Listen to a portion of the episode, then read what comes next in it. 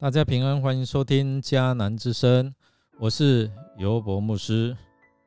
今天十一月五号在家会主，我们要分享的是为了上帝的圣名，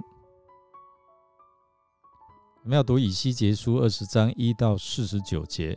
现在读今天的金句：当我以行动来维护自己荣誉的时候，你们这些以色列人就知道我是上主。因为我不按着你们邪恶和败坏的行为所应得的来惩罚你们，至高的上主这样宣布了。以西结书二十章四十四节，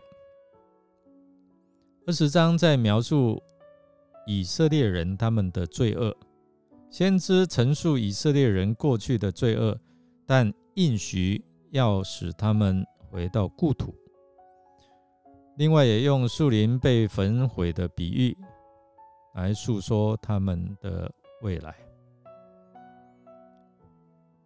二零二一年的九月九号，《世界日报》报道，加州与内华达州边界近年来几乎每一年都有大规模的森林野火，燃烧了好多的这些人的财产。一份研究报告指出，受到气候变迁影响，这个地方在二零三零年之后，可能就不必再受到苦于森林野火的侵袭。但是他的理由却是，到那个时候烧到没有树木可以烧了。我们来想说，到底是什么原因让美国加州干旱频传、野火猖狂呢？是因为这地背离背离上帝的心意，罪恶充满，或者是其他的原因呢？我们知道，他在二零一二年左右，他甚至要立法禁止教会，如果你讨论性纯洁，或者是想要改变同性倾向的内容，将变为违法行为。法规定义下，甚至在加州出售圣经都是违法禁品。曾几何时，我们在想说，美国是以基督信仰立国，但是现在很多地方却与上帝的真理背道而驰。不知道是否上帝借着每年的大火。在提醒人从罪恶当中向神回转。当我看到今天的经文二十章四十五到四十九节，有一个有关火的比喻哦，当中南方田野的树林，应该是指南国犹大。在以西结的时代，南国犹大有很多的树木，而比喻中其实这青树和枯树。则分别在指犹大国中的异人和恶人。那借着先知透过这样的比喻指出，不论是异人或是恶人，都要面对无情的审判。你知道，没有人可以逃避这不熄灭的火。多年来，以色列人在应许地仍然照他们列祖所行的恶行来玷污自己。甚至哦，他们奉上供物，把自己的儿女献为祭，活活的烧死，就好像圣经所讲的是儿女金火。这一切都是上帝所憎恶的。所以呢，上帝要向啊，要先知向这些长老们重述他们过去的历史，叫长老们看到自己的顽梗和悖逆。以色列人。曾经因不听从上帝的劝诫，在最终跌倒失败了，以至于他们要面临被分散到列国的恶果。然而，上帝并没有放弃他们呢，反倒顾念他，顾念犹大国。虽然上帝容许以色列百姓被分散，但他应许最终会重新聚集。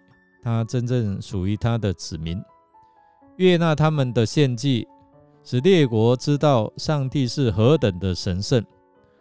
上帝这样做是要百姓认清一点：若他们继续陷在最终，便将要面对不能挽回的结果。上帝期待这警告会使百姓再次醒觉过来，心存悔意，然后才可以回到上帝的圣山喜安山来敬拜侍奉上帝，并且能够献上供物和土产。